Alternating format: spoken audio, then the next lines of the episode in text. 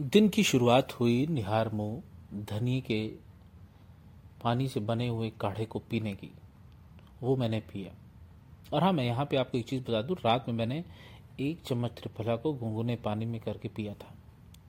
अच्छा ये चीज़ मैंने कहीं यूट्यूब पे या इंस्टाग्राम पे सुनी थी कि अगर आप अपनी बॉडी को डिटॉक्सिफाई करना चाहते हैं तो आप ऐसा कर सकते हैं।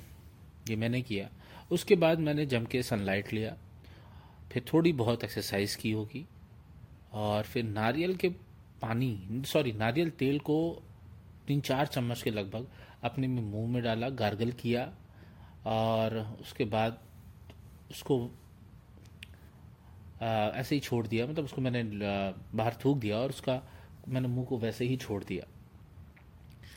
और नाश्ते में सिर्फ़ नाश्ते देर से किया करीब बारह बजे सिर्फ़ दो रोटी खाई और फिर अपने काम पे चला गया। मार्केट से जब लौटा तो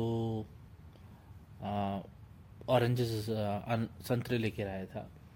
अच्छा इससे पहले जो नहा धो के जब मैं निकला था तो मैंने नमाज़ भी पढ़ी थी तो वो जो एक स्पिरिचुअल प्रोसेस है, वो भी कंप्लीट हुआ। ऑरेंज खाया। इन सब के बीच एक चीज़ जो सबसे अच्छी मेरे अंदर हुई, वो मैं फील गुड कर रहा था।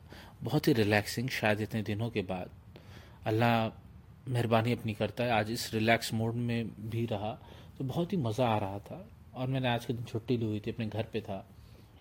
तो एक वाकई बहुत ही अच्छा वो धूप जिसमें धूप भी है, वो ख़राब भी नहीं लग रही है, हल्का उसमें ठंडकपन भी है।